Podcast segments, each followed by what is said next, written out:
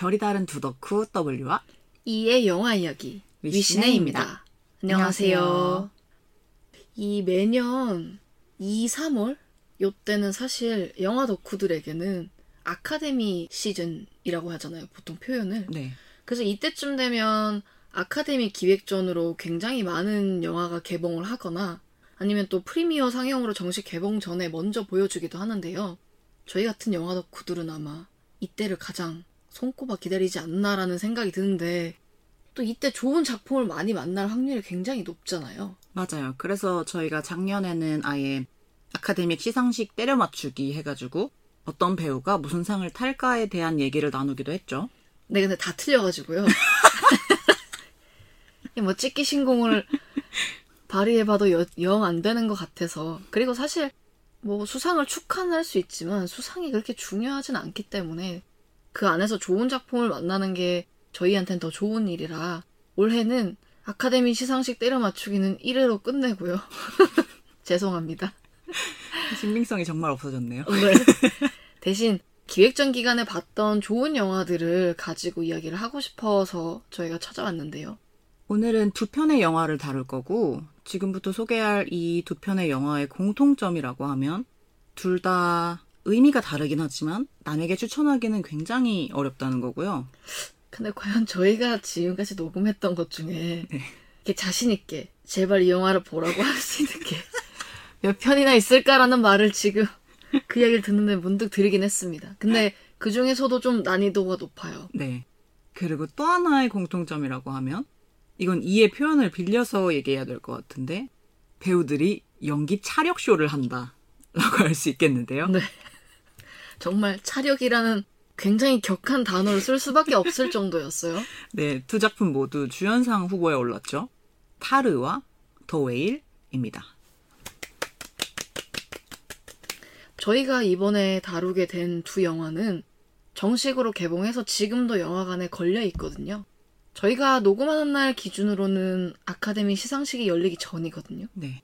근데 아마 시상식 이후에 이 녹음이 올라가게 될 것 같아서 음, 어떤 분이 수상하게 되실지 또 아깝게 수상을 못하게 되실지는 저희도 잘 모르겠어요. 근데 두 분 다 강력한 수상 후보 중에 한 분이기는 해서 음, 음. 또 수상과 상관없이 너무나 좋은 연기를 보여주신 분들께 감사를 드리고요. 덕분에 이 영화를 너무 몰입해서 잘 볼 수 있었어요. 네, 맞아요. 수상을 하시면 더 축하드리고요. 수상을 못 하셔도 축하드립니다. 네.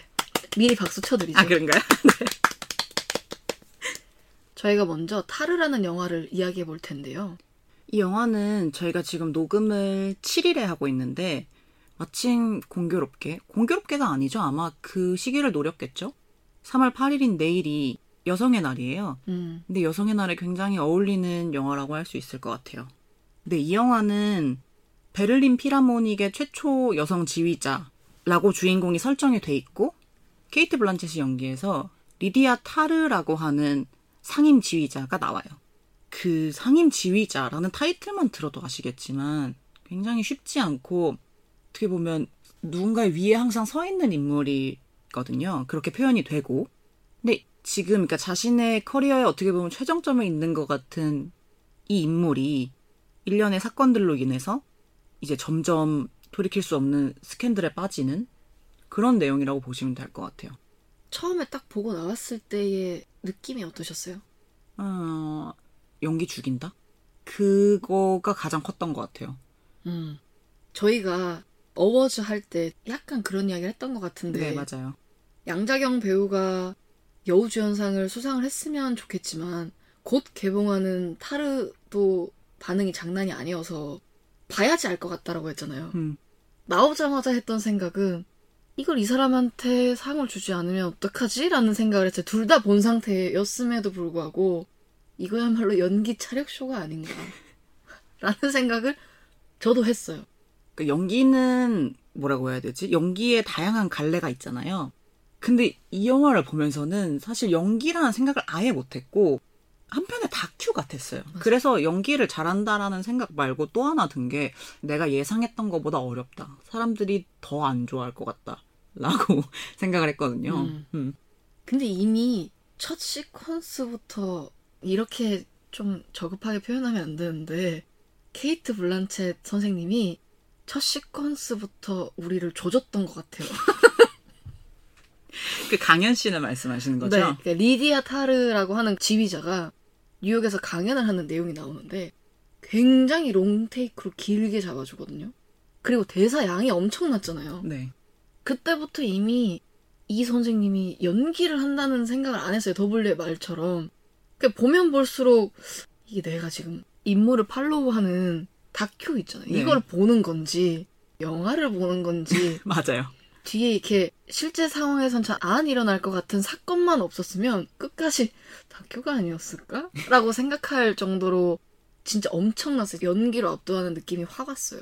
음, 그래서 실제로 리디아 타르가 극 중에서 리디아 타르 말고 언급되는 인물들이 실존 지금 클래식에 있는 인물들이 많이 나오잖아요. 네. 그래서 리디아 타르도 실제 인물이냐로 사람들이 검색을 많이 하신 것 같더라고요. 그만큼 굉장한 근데 이 영화를 또 전기 영화라고 볼 수는 없는데 어쨌든 어떤 한 사람을 계속 따라가는 그죠. 가상의 인물로 설정했으니 전기 영화는 분명히 아닌데 너무나 전기 영화 같은 느낌이 드는 맞아요. 그리고 저는 개인적으로는 아마 이 팟캐스트를 오래 들으신 분들은 알겠지만 제가 1회 어워즈 때 여우 주연상을 드렸던 니나우스라고 하는 제가 굉장히 좋아하는 배우가 나왔고 거기다가 노에미 멜랑이라고 하는 배우도 나오는데 아마 얼굴 보시면 바로 아실걸요? 네, 그 배우가 타오르는 여인의 조상에 나오는 배우잖아요. 네. 케이트 블란쳇 혼자로도 굉장히 압도적인데 연기를 잘하는 다른 배우들까지 이렇게 겹치니까 이거 뭐 거의 뭐 연기의 교향곡 아닐까요? 꽝꽝 막 이러는 그 브람스 같은 느낌? 네. 아무튼 첫 느낌은 그랬어요. 네. 이렇게 연기를 잘하는 배우들이 모여서 하니까 교향곡 같다라고 표현을 했는데 사실 저는 제가 생각한 것보다 영화가 되게 길었거든요. 저도요. 굉장히 허리가 반응을 해주기 때문에 두 시간이 넘어가면 허리가 반응하기 때문에 아 이게 러닝 타임이 생각보다 기네라고 생각은 했는데 저는 영화를 다 보고 나니까 그게 왜 그렇게 길 수밖에 없었는지 어느 정도는 이해를 했어요. 교향곡을 제가 처음 클래식 공연을 갔을 때 이거를 40분 동안 연주하는 이유가 뭘까라고 생각했어요. 그분들께는 너무 죄송한데 저는 클래식을 잘 모르는 사람이니까 이렇게 짧게 5분씩 하는 것도 분명히 있는데 와 이걸 40분 어떻게 봐야 되지? 라고 생각했던 추억이 떠오르면서 근데 그 교향곡이라고 하는 건 오케스트라가 연주를 하는 거고 그 오케스트라는 각자 다 가진 악기들이 다 다양하게 있잖아요. 네. 이 리디아 타르라고 하는 인물을 두고 다양한 악기들이 소리를 내는 것처럼 그 소리들이 다 쌓여서 사실 교향곡이 완성되는 거잖아요. 그런 식으로 영화가 구성이 돼 있다고 생각했어요. 계속 다층적으로 뭔가 사건들이 생기고 그게 다 합쳐졌을 때 어떠한 결과가 나오니까 그렇다면 실제 교향곡처럼 굉장히 긴 템포를 가질 수밖에 없겠구나라고 저는 생각을 했던 것 같아요. 음. 근데 이렇게 들으면 왠지 계속 불쏘시개가 있어서 영화가 정말 눈을 뗄 수 없이 재밌고 이렇게 느껴지는데 사실 그런 영화는 아니잖아요. 이 영화는 지루하다고 말할 수 있는 영화 중에서도 지루한 편이고 네, 그렇죠. 클래식과 오케스트라를 다루고 있기 때문에 저희도 그게 생소하잖아요. 그거를 잘 알지 못하시는 분들은 영화가 더 생소하게 다가오실 수밖에 없는? 그러면 클래식에 관심이 없거나 오케스트라를 잘 모르는 사람들은 이 영화에 몰입하기가 더 어려울 것 같다는 생각이신 거죠. 사실 저희도 이렇게 표현하면 안 되지만 클자랄은 아니잖아요. 그렇죠. 네. 그렇죠. 저희도 뭐 가끔 조성진이나 뭐 임윤찬처럼 엄청난 드디어 한국에 뭐 이런 사람이 나왔다라든가 아니면 가끔 뭐 유명한 공연을 듣거나 본다던가 하는 정도 말고는 이 업계가 어떻게 돌아가는지 알 정도로 클래식을 잘 알진 못하기 때문에 네. 그래서 그 초반에 말씀하셨던 롱테이크의 뉴욕 강연 씬도 사실은 그 이후에 나오는 뭐 식사 씬이라든가 그러니까 한 초반 한 시간 정도는 그 얘기를 따라가기도 벅찼던 것 같거든요. 그러니까 실제로 실존하는 인물 뭐 지휘자 카라얀을 비롯해서 레너드 번스타인이라든지 아니면 뭐 바이올리니스트 사라장이라든지 막 이런 실제 인물의 이름과 더불어서 막 그들의 업계 용어 있잖아요. 그런 게 막 아무런 설명도 없이 우다다다다다 나오니까 진짜 말했던 대로 그걸 따라가기도 벅찼던 것 같아요. 초반에는 이게 어떻게 흘러갈까? 정말 이렇게 계속 다큐인 건가? 이런 식으로. 네. 음. 근데 그럼에도 불구하고 사실 굉장히 오래된 드라마지만 클래식에 입문하게 해주는 그 일드 느낌은 아니잖아요. 뭔지 노, 아시죠? 노다메 칸타빌레 같은 네. 느낌이요? 네, 어. 그쵸. 진짜 오케스트라를 다루거나 아니면 뭐 거기서 일어나는 일들을 다루기 위해서 이 영화를 만든 건 아니라고 생각을 했거든요. 음. 그래서 저도 클자랄은 아니니까 영화를 보면서 모든 그 업계의 용어와 상태를 다 이해한 건 아니지만 근데 또 반대로 그걸 굉장히 집요하게 반복적으로 보여주기 때문에 어떤 느낌인지는 와닿지 않았나요? 예를 들면 지휘자와 뭐 오케스트라 멤버들 사이의 권력 구조라든가 음, 그쵸. 그리고 바이올린을 연주하는 제1 바이올린 연주자가 주장 같은 느낌 그런 느낌 아닐까요? 근데 저는 제1 바이올린이 굉장히 중요한 역할이다라는 거는 영화 보기 전에 알았거든요. 근데, 근데 아예 모를 수도 있잖아요. 그, 근데 그걸 아예 몰랐으면 영화 봤을 때 그렇게까지 느끼진 못했을 것 같아요. 어 그럼 되게 중요한 정보인 거 아닌가요? 네, 그쵸. 진짜 클래식이나 오케스트라에 전혀 관심이 없으셨던 분들이 보시기에는 그 왜 계속 중간에 지휘자가 이야기하는데 바이올린이 자꾸 끼어들지? 이렇게 생각하실 수도 있잖아요. 그래서 제가 리디아 타르의 부인이라 그런가? 라고 생각하실 수도 있- 있을 것 같거든요. 구조를 모른다면. 네. 실제로 니나우스가 맡은 샤론이란 역이 제일 바이올린이고 리디아 타르의 부인이에요. 각자 둘은 레즈비언이고 결혼을 한 상태고 네. 아이도 있고요. 네. 근데 제일 바이올린이라는 게 이가 지금 말했듯이 약간 그 팀의 주장 같은 느낌이라 무언가 오케스트라에 관련된 일을 진행할 때나 뭐 의견을 구할 때 굉장히 필요한 인물인 거고요. 그리고 이 영화에서 지금 리디아 타르가 본인의 어떤 혼신의 힘을 다해 불태우겠다라고 하는 곡이 말러 교향곡 제 5번이라는 거잖아요. 네, 그게 처음 강연할 때도 그 부분이 언급이 되죠. 네. 나는 이것을 이제부터 할 것이다 라면서 말러에 대한 짧은 일화 같은 걸 얘기해 주는데 타르가 영화 속에서 얘기한 거는 우리는 그래서 알마와 말러의 이 컴플렉스한 결혼 생활에 주목을 해야 합니다. 라고 강연에서 얘기를 해요. 네. 근데 저희가 말했듯이 클자랄이 아니다 보니까 이 컴플렉스한 결혼 생활에까지 관심이 있진 않았죠. 그래서 영화를 끝나고 찾아보니까 이 말러가 실제 제5번 교향곡이라는 걸 집필할 때 초반부에는 장출혈이라고 하는 큰 병이 있어서 엄청 투병 생활을 했대요. 그러니까 말 그대로 죽다 살아났는데 그래서 초반부 1악장, 2악장은 굉장히 막, 막 비장하고 의무라고 막 그렇게 시작을 하잖아요. 네. 그렇게 곡이 진행이 되다가 3악장쯤부터 부인이었던 알마를 만나게 된대요.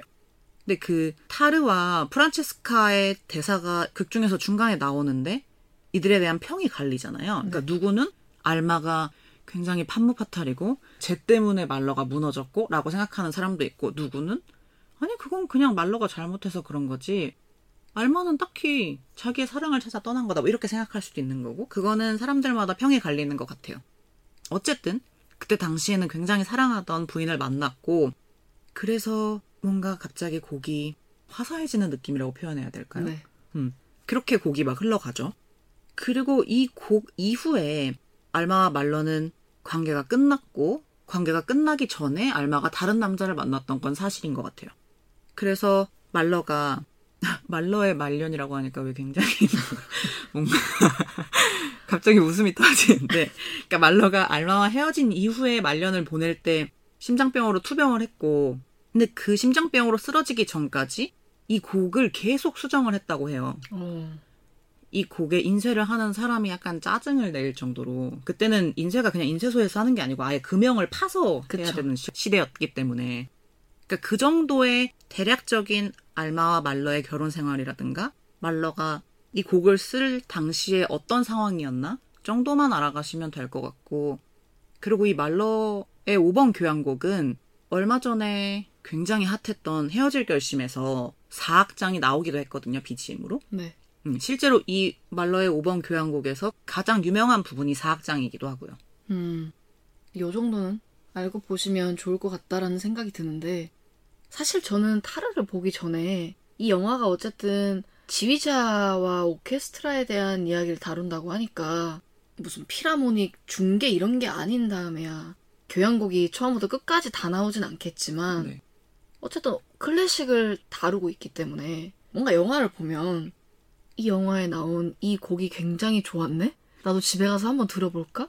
라는 생각 정도는 하고 나올 줄 알았어요. 그러니까 클래식을 모르지만 그 친구는 약간 친해지고 싶은데 너무 어려워서 다가가기 힘든 친구 정도라서 오늘은 조금 더 한 발자국 다가갈 수 있지 않을까 하고 갔는데 제가 생각한 것보다 훨씬 더 음악이 안 나왔어요. 맞아요. 사실 음악이 오히려 없는 쪽에 속하는 영화잖아요. 근데 사실 아까 W가 설명해 주셨던 그 말러 교향곡도 계속 말러 교향곡 5번이라고 표현하기 때문에 중요하게 등장하는 거지.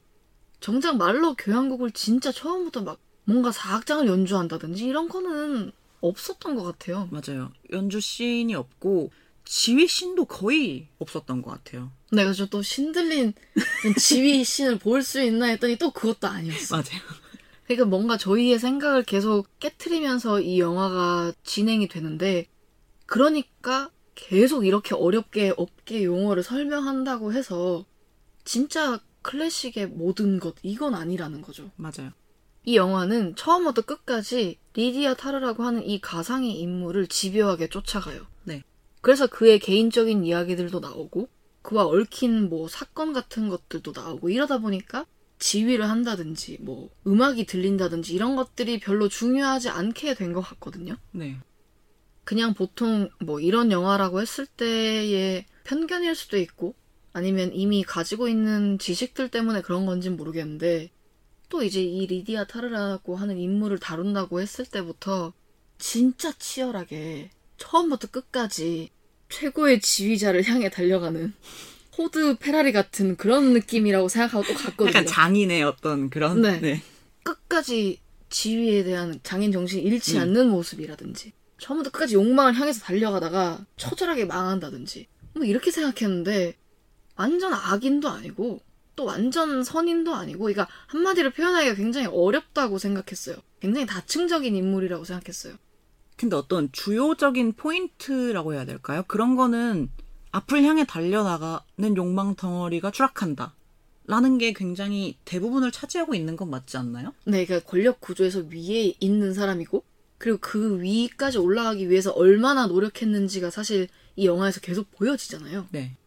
화살표가 계속 밑에서부터 위로 가는 느낌이 아니라 네. 이미 이 사람은 위에서 밑으로 내려가는 느낌이잖아요. 음. 권력을 부린다는 점에서는 그렇기 때문에 단순히 이 사람이 여성 지휘자이기 때문에 남성보다 페널티가 있어서 계속 상승을 향해 가는 느낌이라고 저는 생각하고 갔는데 그건 아니었다는 거죠. 음, 음, 그게 보통이면 네. 아, 보통은 그 과정에서 드라마 야인시대 이런 거 거기까지 가다가 막 망하고 이런 느낌이잖아요. 왜 갑자기 야인시대가 생각나는지 모르겠지만. 근데 이 사람은 어느 정도는 이미 권력 구조 안에 편승돼 있는 사람이라는 점이 이 사람을 더 다층적으로 보여주게 했다고 생각해요, 저는. 음. 그쵸. 이 사람은 스스로가 소수자이지만 소수자성을 굉장히 거부하는 사람이잖아요. PC에 학을 떼는 사람? 네. 이라고도 볼 수 있을 것 같은데 이의 말대로 원래 화살표가 위로 가는 게 보통의 영화라면 이 영화는 아래로 흘러가는 영화니까 그런 부분에서는 굉장히 다른 영화와 다르다고 볼 수도 있을 것 같아요. 네. 타르는 방금 이가 말했듯이 권력층이죠. 근데 그 권력을 가지고 이제 피지배층 쪽에 있던 어린 연주자 혹은 지휘자에게 아마 성 그루밍으로 추측되는 행동을 계속 하다가 어느 순간 그게 걸려서 들통이 나는 거잖아요. 네. 초반부터 그런 암시는 계속 있었잖아요.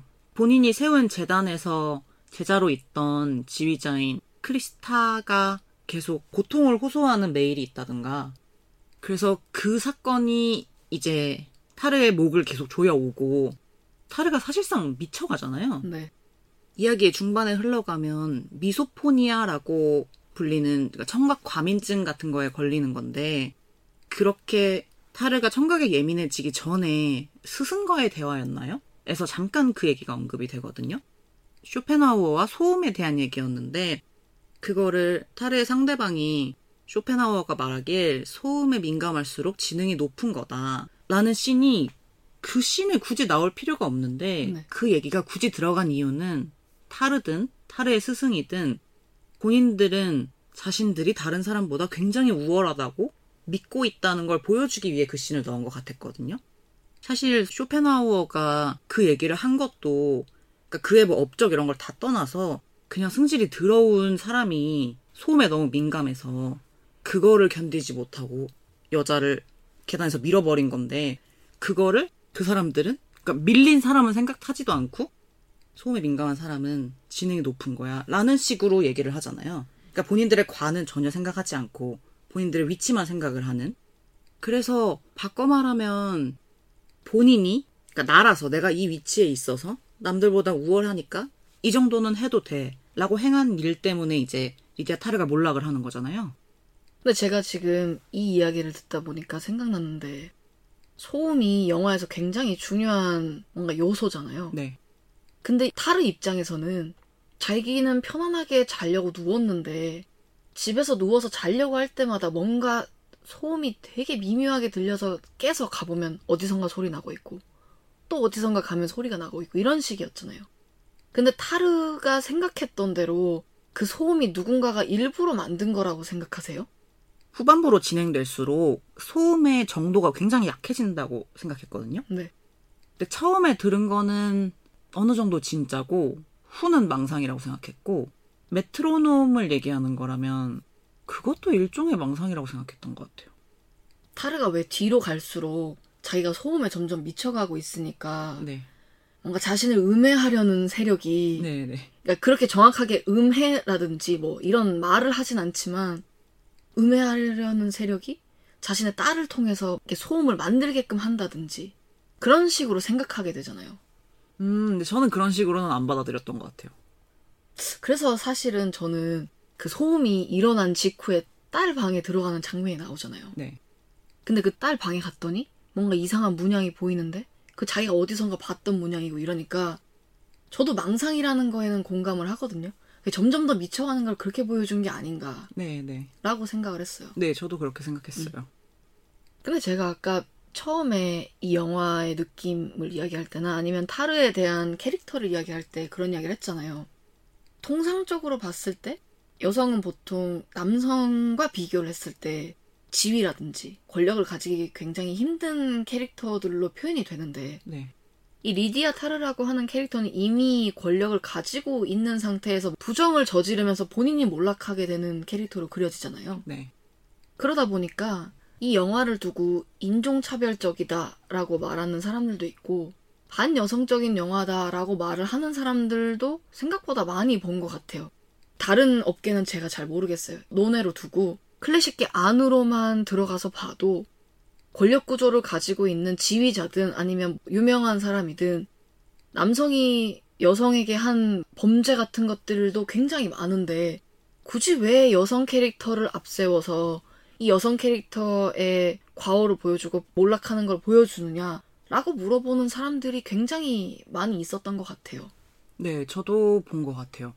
저는 근데 영화를 보고 나왔을 때 그런 생각을 하진 않았거든요. 근데 실제로 현재 여성 지휘자인 마린 알소비라는 분이 이 영화에 대한 비판을 하셨더라고요. 그 인터뷰를 읽어보니까 아, 이분은 충분히 그럴만하다라고 생각을 한 게 이분이 그 우리나라의 임윤찬 피아니스트가 나갔던 대회인 반 클라이번 국제 피아노 콩쿠르 대회에서 지휘를 맡았던 분이래요.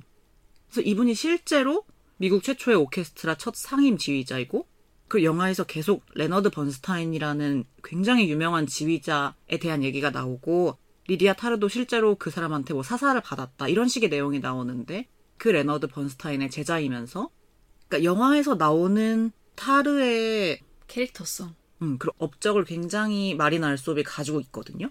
그러니까 여성 연주자와 파트너십을 맺고 자녀를 키우고 있는 레즈비언이고 지휘자 양성 모임이라는 걸 실제로 운영을 하고 계시대요. 그러니까 가상의 인물이라고 표현을 했지만 이 사람의 캐릭터성이나 상황을 뜯어보면 그 지휘자분이 연상이 되게끔 뭔가 설정이 되어 있는 거네요. 그쵸? 네. 그러니까 본인은 그걸 더 느꼈겠죠?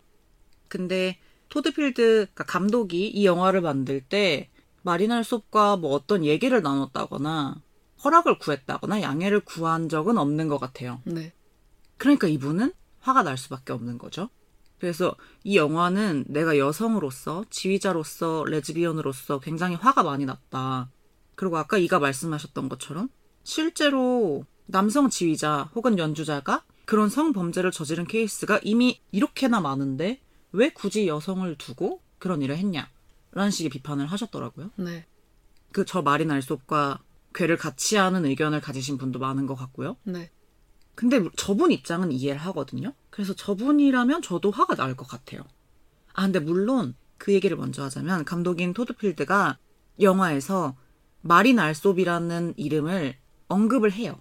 네. 그러니까 각본에 그게 있어요. 그래서 실제로 이 리디아 타르가 마른, 마린 알솝과는 다른 사람이다라는 거를 영화에서 나타내고 있는데 영화에선 너무 많은 사람의 이름이 나올 뿐더러 막 유럽인이고 이러니까 저희가 잘 못 알아듣잖아요. 그래서 제가 영화를 보면서도 마린 알솝이라는 단어를 들은 기억이 안 나거든요, 사실. 저도 안 나요. 네. 그러니까 감독은 감독 나름대로 떨어뜨려 놨지만 현실과 이건 구분되는 이야기라는 걸. 근데 당사자는 화가 날 수밖에 없죠.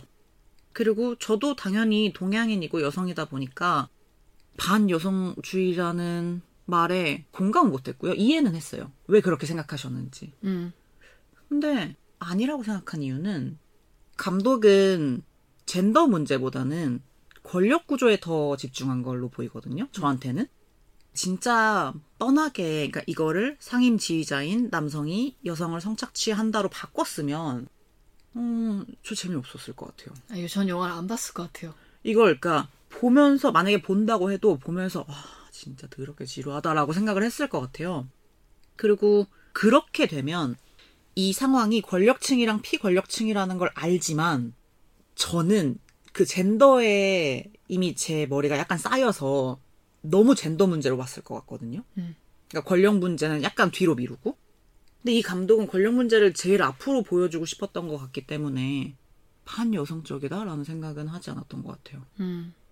말씀하셨던 것처럼 이게 남성 지휘자의 여성을 향한 성착취 같은 이런 권력 구조로 내려갔다면 이런 일이 너무나 많이 일어나고 있고 그런 일들은 당연히 개선이 되어야 하고 밝혀져야 한다고도 생각하는 입장이지만 근데 그게 늘 영화일 필요는 없는 거잖아요. 음, 그리고 그렇게 되면 제가 이 영화를 굉장히 평이하게 봤을 것 같거든요. 네, 저도. 그렇게 되면 그 캐릭터성이 너무 단편적으로 비춰질 것 같은 거예요. 음, 약간 납작해졌을 것 같아요. 백인, 남성 이러면 그냥 모든 게 다 설명이 되잖아요. 음, 전 세계에 있는 인종 권력 구조에서 봤을 때 가장 정점에 있는 사람이니까. 근데 그게 아니기 때문에 이 캐릭터가 점점 더 복잡해지는 거고 겪는 상황들도 뭔가 뒤죽박죽이 되는 것 같고 이렇게 하나로 표현할 수가 없게 일부러 만든 것 같다라고 저는 생각을 하거든요. 음, 음. 그러니까 단순히 이거를 보고 저도 반여성적인 영화라고 표현을 하기에는 조금 어렵지 않을까라고 생각을 했어요. 그 비판도 근데 이 영화가 피할 수는 없을 것 같아요. 저는 저 지휘자분이 하시는 말이 이해가 되거든요. 비판은 이해를 하되, 근데 제가 온전히 공감하진 않았다고 생각을 해요, 저는. 그러니까 영화가 뭐라고 표현해야 될까요? 겁도 없다고 해야 될까요? 굉장히 도발적으로 이게 논란이 될지 모르진 않았겠죠? 그러니까 논란이 될 만한 요소들을 굉장히 곳곳에 다 넣어놨잖아요. 심지어 실제 부정을 저지른 남자 지휘자라고 하더라도 이 영화를 보면 기분이 나쁘겠죠. 자신의 죄와는 상관없이. 그러니까 그런 장치를 여기저기 다 해둔 게 일부러 그런 게 아닐까라는 생각이 들었어요. 그러니까 일부러 일부러 너 엿 먹어라 이게 아니고 않- 일부러 불편하게 만들었다는 네, 거죠. 네. 그걸 보면서 불편하게 느끼는 지점을 원해서 넣었다고 생각했어요. 그게 아니면 사실상 어그로 끄는 느낌밖에 안 되거든요. 이렇게 표현하면 안 되는데 그렇잖아요. 뭔가 완벽하게 의도를 가지고 해야지. 그거 아니면 어 싫은데 약간 이런 느낌이잖아요.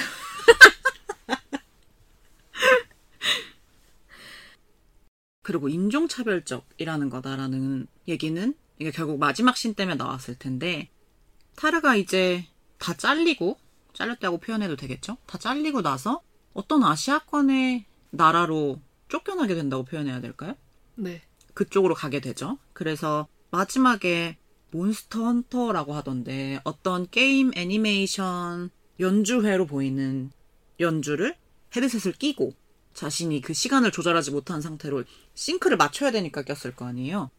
그러면서 연주를 하고 객석에서 막 탈을 쓴 사람들을 보여주면서 영화가 끝이 나잖아요. 네. 그 인종차별적이라는 부분에 대해서는 어떻게 생각하셨어요? 근데 저는 이거는 저희가 동양인이라서 그런지는 모르겠는데 저는 좀 이해가 됐었어요. 그러니까 왜 굳이 장소를 저기로 가게끔 했을까? 음, 라는 생각을 지울 수는 없었어요.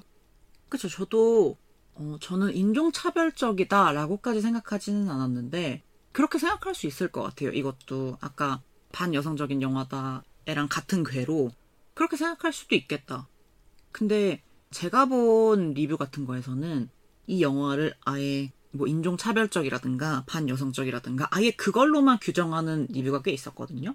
그러니까 불쾌하니까 아. 보지 마라. 근데 그렇게는 생각 안 해요, 저도. 근데 저는 그렇게는 생각을 하지 않아서 근데 충분히 기분 나쁠 수 있다. 그러니까 아까 그 마리나 알솝 지휘자가 여성 지휘자라서 느낄 수 있는 불쾌함이 있듯이 우리도 동양인으로서 느낄 수 있는 불쾌함이 있는 거니까. 근데 그거를 그럼 어떻게 보여줘야 될까? 그런 인종차별적이지 않으려면 어떻게 보여줬어야 됐을까라고 생각했을 때 사실 잘 모르겠어요. 왜냐하면 클래식은 너무나 서양의 예술이고 우리가 사실 낄 틈이 없는 곳이잖아요. 그래서 그냥 그냥 받아들였던 것 같거든요. 근데 이것도 어떻게 보면 그런 주류에 절여 있는 거라고 생각할 수도 있으니까 저 자체가 음. 저는 비판하는 사람들도 이해는 돼요. 근데 사실 어떤 영화가 이렇기 때문에 보지 마라라고 말하는 거는 저는 약간 폭력이라고 생각을 한 쪽이기 때문에 음. 그러니까 단순히 이 이유로 보지 마라 이렇게 그냥 한 줄로 말하는 사람들이 굉장히 많이 있잖아요. 네네 보고 비판할 수도 있는 거잖아요. 그러니까 이런 비판적인 요소가 있으니까 너네가 보고 판단해라 이럴 수도 있는 거잖아요. 아 물론 이제 그게 실제로 영화관에 가는 문제라면 이게 돈과 연결이 돼 있고 그들에게 이익을 남기기 때문에 그렇게 말을 하는 걸 수도 있겠는데 이게 막 온전히 완벽한 인종차별 영화라서 못 볼 영화라고 저는 생각은 안 했는데 물론 이건 결말 어떻게 보느냐에 따라 다르겠지만 리디아 타르의 변화를 보여줄 수 있는 가장 완벽한 방법이지 않았을까요? 네 저는 이 영화의 그러니까 저희가 좀 이따 결말을 다루겠지만 이 영화가 완전한 몰락으로 끝났다고 생각하지 않거든요. 그렇게 저처럼 생각했을 때는 네가 지금 말씀하셨던 대로 그거보다 이거를 잘 보여줄 수 있는 방법이 없다. 왜냐면 그러니까 똑같은 뭐 유럽에서 아니면 똑같은 미국에서 그냥 뭐 어린 아이들을 상대로 하거나 아니면 뭐 동네 어르신들을 상대로 뭐 그런 지휘를 한다고 생각했을 때 그 정도의 임팩트가 없었을 것 같아요. 그러니까 그 정도 저한테 느껴지는 부분이 근데 정말 신기하게도 결말을 정반대로 해석하고 있는데도 저는 이게 완벽하게 보여주는 방법이라고 생각했기 때문에 음, 음. 감독이 이렇게 선택한 거에 대해서 이해는 하는데 뭐 기분이 나쁜 건 어쩔 수 없다. 하지만 완벽한 인종차별 영화라고는 생각을 하지 않는다. 음. 그렇게 매듭을 지으면 될까요? 네, 그러면 여기서 이제 결론으로 바로 이어가서 저희가 영화를 보고 낸 결론이 완전히 정반대다라고 말씀을 하셨잖아요. 네, 그리고 영화를 보신 분들도 보니까 후기가 W가 생각하는 쪽과 제가 생각하는 쪽으로 꽤 많이 갈리는 것 같았어요. 앞서 이야기를 하면서 이미 결말의 엔딩 씬을 언급을 했거든요. 원래 클래식을 연주하던 지휘자가 갑자기 동양의 어느 지역으로 가서 게임 연주회를 하게 되는 장면으로 끝이 나잖아요. 그래서 이제 그 씬을 두고 클래식 지휘자의 완벽한 몰락이라고 생각하는 쪽이 있고요. 반대로 그게 새로운 기회라고 표현해도 될까요? 어떻게 네. 표현하면 좋을까요? 뭐 새로운 시작? 다른 길?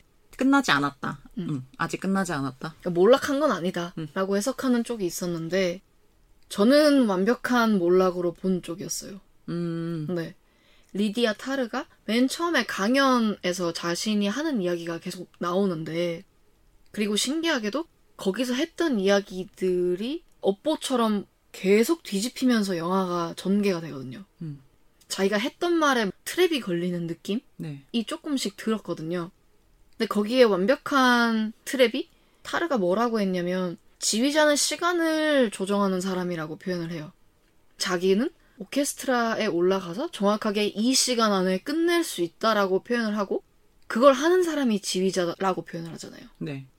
근데 제가 엔딩 씬에서 해석을 한건 W가 조금 전에 이야기했던 헤드셋을 쓴다는 게 가장 중요한 포인트라고 생각을 했는데 그 헤드셋을 쓰면서부터 자신의 시간을 잃어버린 걸로 표현이 됐다고 저는 생각을 했어요. 음, 이미 지휘자는 시간을 조정하는 사람이라고 앞에 모든 걸 다 깔아놨는데 점점 더 추락하더니 본인의 시간을 완벽하게 잃어버린 상태에서 연주가 되고 있는 모습을 보니까 자기가 생각한 지휘자의 가장 중요한 핵심을 잃어버렸다는 점에서 저는 완벽한 몰락이라고 해석을 했어요. 음, 그렇게 생각할 수도 있겠네요. 근데 저는 반대로 아직 끝난 게 아니다라고 해석을 했거든요. 그 이유는 리디아가 린다로서 아시아권으로 넘어가기 전에 자신의 본가에 들렸을 때 비디오를 보잖아요.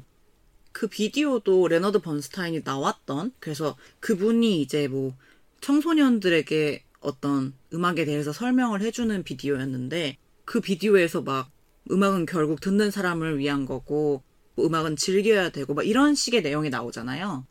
근데 그걸 들으면서 리디아가 처음 이제 눈물을 흘린단 말이죠. 극 중에서. 그때 약간의 희열감이 보인다고 생각했어요.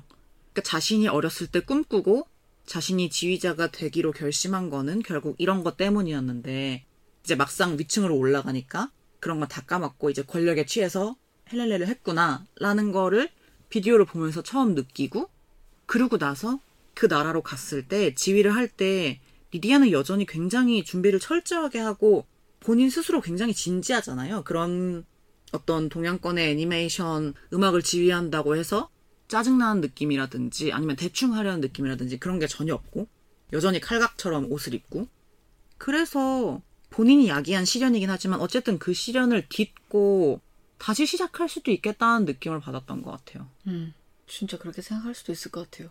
근데 물론 진짜 이걸 현실처럼 생각하면 여성 지휘자가 그렇게 추락했을 때 재도전의 기회를 사회가 주진 않겠지만 그렇게 생각하기가 조금 우울하긴 하네요. 그렇긴 하겠지만 어쨌든 영화 내에서는 끝은 아닌 걸로 봤다. 저는 그 직전의 씬이, 그러니까 엔딩 직전의 씬이 리디아가 아시아권에 있는 나라에 가서 마사지를 받으러 가는 씬이 나오잖아요. 네네네.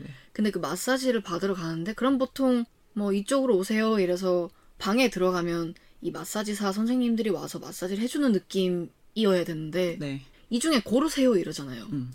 그 단어도 너무 기괴했어요. 그 PC볼로 가서 고르세요. 아, 네 음. 그렇게 말을 하고 가서 이렇게 뭐라고 표현하죠? 그 유리 안쪽에 네. 어항이죠. 네, 그, 그, 그 꿇어 앉아 있는 여성분들 앞에 번호가 붙어 있잖아요. 네. 근데 하필이면 5번이랑 마주치고 음. 그러니까 다 맞아요. 이렇게 눈을 아래쪽으로 보고 있는데 유난히 5번만 타르와 눈이 네. 마주치고 타르가 그 번호를 보는 순간 갑자기 나와서 속에 있는 거, 모든 것들 다 개워내는 신이 나오잖아요. 아 그리고 그 위치가 첼로의 위치잖아요. 네. 감독이 정말 지독하다라고 생각했어요, 그때. 저는 그래서 그게 꿈인가 싶었거든요. 네. 그 마사지를 처음에 해달라고 요청한 게 호텔 리셉션이었는데 저 사람이 너무 지독해서 타르가 그런 스캔들에 휘말려서 레즈비언인 것도 알아서 거기에 보낸 건지 근데 아무리 그래도 호텔 리셉션이 그럴 수가 있나? 그러면 내가 마사지를 요청했는데 거기 성매매 업소에 보낸다고? 그럼 이건 꿈인가? 약간 그런 식으로 생각했거든요. 아리까리하게. 그 장소가 성매매 장소였던 거예요? 그쵸, 성매매 업소인 거죠. 아, 저는 거기까진 생각을 못하고, 음. 아, 근데 뭔가 느낌이 그런 느낌이긴 했어요. 그래서, 아이, 뭐 되게 쎄하네라고 생각하는데, 아마 타르는 그 생각 안 하고 진짜 마사지를 그쵸. 받으러 간 것 같아요.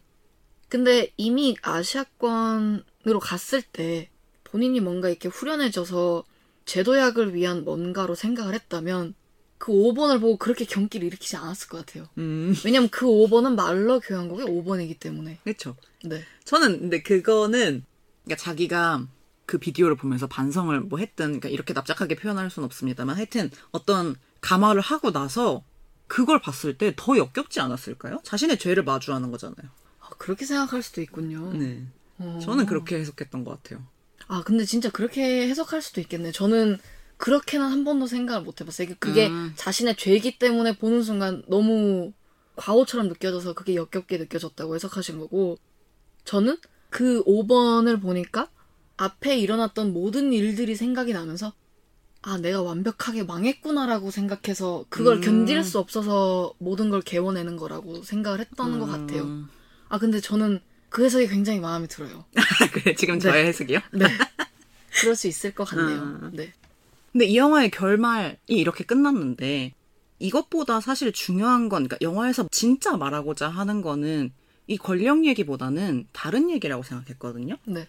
저는 그거를 초반 바흐신을 보면서 세게 느꼈는데 그러니까 예술과 예술가를 어디까지 떼서 볼 수 있을 것이냐. 이게 떼는 게 맞느냐? 아니면 떼지 않는 게 맞느냐에 대한 질문을 감독이 던졌다고 생각하거든요, 저는. 그 바흐의 씬에 대해서 설명을 해 주시겠어요? 네. 리디아 타르가 교수로 어떤 수업에 들어가요. 그러면서 학생들에게 지휘나 뭐 이런 수업 내용을 가르치는데 그때 바흐에 대한 이야기가 나오는데 어떤 유색 인종의 남성의 성소수자라고 본인이 주장하는 사람이 자신은 바흐의 음악은 듣지도 않고 다루고 싶지 않다고 굉장히 강경하게 이야기를 해요. 네. 근데 그 이야기를 듣는 순간 타르가 처음엔 애들러서 설명을 하다가 결론은 뭔가 너의 편협한 시각을 바꿔보라는 식으로 계속 이야기를 해요. 음. 야, 아무리 그래도 바흐야. 바흐야, 이 노래를 들어봐. 하면서 계속 본인의 주장을 관철시키려고 하죠. 네, 그러니까 바흐의 음악을 들어본 적이 있니? 바흐를 제대로 연주를 해본 적은 있니? 뭐 이 사람이 이렇게 연주를 하는데 이러면서 계속 자신의 주장을 계속 하잖아요. 그렇게 말을 하다가 마지막에는 굉장히 모욕적으로 느낄 수 있을 만큼 자신의 생각을 관철시키는 바람에 이 학생이 일어나서 자기 짐을 싸서 나가버리는 사건이 생겨요. 네, 맞아요. 근데 이 학생의 주장은 그거였어요. 바흐는 굉장히 misogyny를 가진 백인 남성이다. 그러니까 너무 스탠다드한 사람이다. 그렇기 때문에 그런 사고방식을 가진 남성의 음악은 자기는 다루고 싶지 않다라고 얘기를 했죠. 네. 그 다음에 또 나온 씬이 바흐 씬 말고도 그 스승과 식사를 하는 씬에서 타르는 자- 지금 자기의 스캔들이 걸릴 걸 알고 똥줄이 타는 상태여서 그거에 대한 조언을 어떻게 구해볼까 하고 운을 띄운단 말이죠. 그런 권력형 범죄에 대한. 근데 스승이 오히려 질에 찔려서 화를 내잖아요. 네. 그거는 말을 만들어내는 사람이 하는 말이고 그런 거는 다 무시하면 되는 거 그뿐이고 뭐 이런 식으로 엄청 화를 내잖아요. 그러니까 그런 씬을 굳이 곳곳에 넣고 굉장히 중요하게 다룬 게 말했듯이 감독은 우리한테 질문을 던진 거라고 생각하거든요. 예술가 예술가를 어디까지 떼서 볼 것이냐. 네. 근데 저희 개인적으로 이 얘기에 대해서 굉장히 많이 했었잖아요. 음, 네. 그렇죠. 근데 저는 이거를 그러니까 제가 그래야 된다, 그러면 안 된다라고 생각하기 이전에 이미 어떤 예술 작품을 볼 때 그 예술가의 뒷배경이 너무 생각이 나서 결국은 그 작품을 잘 보지 못하는 부류 쪽이거든요. 네. 그리고 실제로 어떤 뭐 성추문이라든가 성스캔들 이런 것에 대한 굉장히 결벽적인 혐오를 갖고 있기도 하고 그러니까 계속 생각이 나는 거겠죠. 근데 이게 그러니까 저희가 지금 영화를 굉장히 좋아하게 됐잖아요. 근데 볼 게 점점 없어지는 거예요. 그쵸. 그리고 그 문제도 있는 거예요. 그러니까 이 죄는 그러니까 어디까지의 죄까지 내가 안 보고 어디까지는 볼 것인가 이 문제도 생기는 거예요. 그러니까 내가 그 죄의 기준을 나눌 수 있는가?부터 시작해서 굉장히 복잡한 문제라고 생각하거든요. 그리고 바흐 같이 진짜 옛날 사람은 너무 옛날 사람이니까 그 시대 사람에게 지금 현재의 가치관을 들이대는 게 맞는가? 뭐 당장 요 얼마 전에 일어난 뭐 하비스타인이라든지 그런 사람은 그냥 안 보고 말 수 있겠는데 바흐 바흐면 언제적 사람인 거지? 이렇게 얘기가 돼버리는 거예요. 그래서 저는 그쵸. 항상 이게 어려운데. 이는 어떻게 생각하세요? 저는 제 스스로가 되게 모순적인 사람이라고 생각해요. 그 누가 저한테 넌 되게 모순적인 이야기를 하고 있다라고 말하면 그래 내가 그렇게 생각하니까 네가 말하는 것도 이해가 돼라고 보통 이야기를 하는데 그러니까 그런 경우를 많이 봤어요. 배우가 어떤 작품에 출연을 했는데 이 배우가 너무나 큰 추문을 일으켰다라고 했을 때 더 음. 이상 그 작품을 못 보게 됐네라고 말을 하는 사람들을 굉장히 많이 봤어요. 음, 음, 근데 저는 아무렇지 않게 보거든요. 음, 그러니까 그게 그 배우의 추문을 옹호해서가 아니라 그건 그냥 배우 개인의 일인 거고 그 영화 안에서 연기를 한 건 다른 문제이지 않느냐라고 생각하는 쪽이에요. 음, 근데 그게 이제 왜 스스로 모순적이냐라고 표현을 했냐면 그러면 본인이 친일을 하고도 그렇게 아름다운 시를 쓴 서정주의 시를 나는 아름답게 읽을 수 있는가라고 물어보면 그건 아니거든요. 음, 그렇게 되니까 이 영화를 만든 가장 중요한 주체인 감독으로 넘어가면 네. 확신을 못 하겠어요. 그것까지 내가 아무렇지 않게 볼 수 있을까라고 물어보면 음, 한 작품을 만들 때 본인의 생각과 사상을 담는 사람이 감독이라면 그것까지는 용인이 안 될 수도 있을 것 같다는 생각이 드는 거예요. 그럼 이제 누군가는 말할 수는 있겠죠. 배우는 되는데 감독은 왜 안 돼? 라고 물어보면 제가 너무 모순적인 사람이라서 그런 걸 수도 있죠. 근데 좀 어려운 문제인 것 같아요. W가 말한 것처럼. 그건 각자의 기준점이 있을 거고, 그리고 그걸 본다고 해서 그 범죄를 옹호하는 거는 확실히 아니니까. 음, 저는 확실히 감독은 못 보겠고요. 뭐 유명한 추문을 저지른 감독이 몇 분 계실 텐데, 그럼 그 영화를 틀면 그런 뭐 범죄의 단어가 약간 저는 계속 떠다니거든요. 네. 그래서 그래서 보기가 힘들고 근데 내가 그런 사람이 아니라고 가정을 했을 때도 감독과 영화는 그러니까 진짜 감독의 어떤 가치관과 사상이 들어간다고 생각을 하기 때문에 그리고 만약에 뭐 예를 들어 이 사람이 친일파였다거나 막 앞잡이였다거나 이런 걸 했는데 반전 영화를 찍었다. 근데 막 그 영화가 엄청 훌륭해요. 막 근데 그래도 이입이 그러니까 이 사실을 안 이상 이입이 약간 안 된다고 생각을 하거든요. 저는 감독의 경우에는 일부러 이거를 배제하고 생각해 보려고 노력을 했던 적이 있거든요. 음. 근데 확실히 쉽지 않았어요. 영화는 완벽하게 뭔가 메시지를 전달해야 하는 도구는 아니기 때문에 그냥 예술구 자체로 아름다운 거기 때문에 이 사람이 이런 메시지를 담고 이런 가치관을 담고 이건 아닐 테니까 분리를 하려고 노력은 해봤는데 근데 또 완벽하게 메시지를 안 담는 도구라고 표현을 할 수 있나 하면 또 그것도 아닌 것 같거든요. 모르겠어요. 어려운 문제인 것 같아요. 음. 사실 이렇게 말해버리면 영화는 한 감독의 메시지를 담는 도구는 아니지 않느냐라고 비판을 할 수 있잖아요. 어, 근데 저는 감독, 그러니까 그 메시지가 꼭 어떤 의미를 담고 있는 메시지라기보다 그냥 문자 그대로의 메시지? 그러니까 감독은 그걸 분명히 영화에 넣고 있다고 생각해서, 그러니까 이 영화는 뭐 예쁘니까 보라든가 이런 것도 그냥 메시지로 생각할 수 있잖아요. 그러니까 감독은 그걸 무조건 담고 있는 존재라고 생각을 해서, 그러니까 영화는 결국 감독 예술이라고 생각을 하기 때문에 그게 안 되는 것 같아요. 맞아요. 저도 좀 그런 편이에요. 그러니까 객관적으로 생각해 보려고 떼보려고 노력은 했으나 배우가 아니라 감독이라면 점점 더 어려워진다. 네. 그리고 이거를 그러니까 예술은 예술인 채로 놔둬야 된다라는 주장과 이게 맞물릴 수도 있잖아요. 그러니까 예술은 무슨 행위를 하든 예술이니까 용서받을 수 있다. 근데 저는 그렇게 생각하진 않거든요.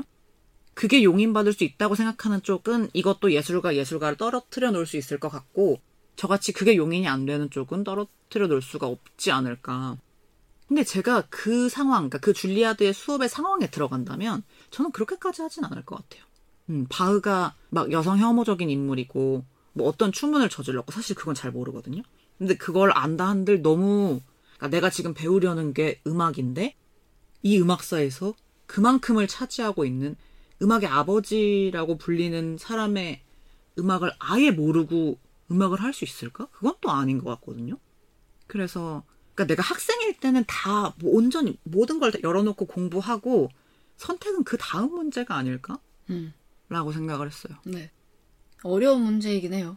그리고 아마 영화를 보시는 분들 중에는 저희와 전혀 다른 생각을 가지고 있는 사람들도 있을 거고, 이건 충분한 토론의 주제이지만 정답을 정해놓고 이야기할 수 있는 건 아니니까 그래서 토론인 거 아닐까요? 맞아요. 그래서 저희랑 다른 분들이 다른 의견을 써주신다고 해도 저희는 충분히 이해를 할 것 같고, 그리고 또 그런 걸 써주시길 바라고요. 그럼 저희가 또 저희가 생각하지 못한 다른 관점에서 그걸 생각할 수 있잖아요. 그래서 케이트 블란쳇이 상을 받을 것 같으세요? 음, 솔직히 연기로만 보면 케이트 블란쳇이 타야 된다고 생각하긴 하는데 저는 그래도 양자경이 탔으면 좋겠어요. 내가 동양인이니까. 그렇습니다. 결과는 이게 올라갈 때쯤이면 나왔을 테니까 어떻게 될지 기대해 주시고요. 네. 아 이미 기대가 끝난 뒤군요. 아 네. 저희가 사실 이 영화를 타르와 더 웨일로 나눠서 주연상 후보 중에 저희가 마음에 들었던 영화를 같이 소개를 해드리려고 했는데 또 얘기를 하다 보니까 줄인다고 줄인 건데 너무 얘기가 길어져서 두 편으로 나눠야 되지 않을까 싶거든요. 영화를 편집하는 감독의 심정이 이런 거 아닐까요? 별로 안, 아니, 별로 안 붙인 것 같은데, 뭐 10시간, 이게 예를 가편이, 가편이 뭐 10시간이나 붙어 있어. 이만큼이나 붙었어? 이런 느낌 아닐까요? 타로도 결국 그렇게 해서 2시간 40분이 됐다면 네. 토드필드 글을 이해하기로 하고 네. 음, 저희는 이어서 2부에서 더 위- 웨일에 대한 얘기를 나눠보도록 하겠습니다. 뿅. 안녕.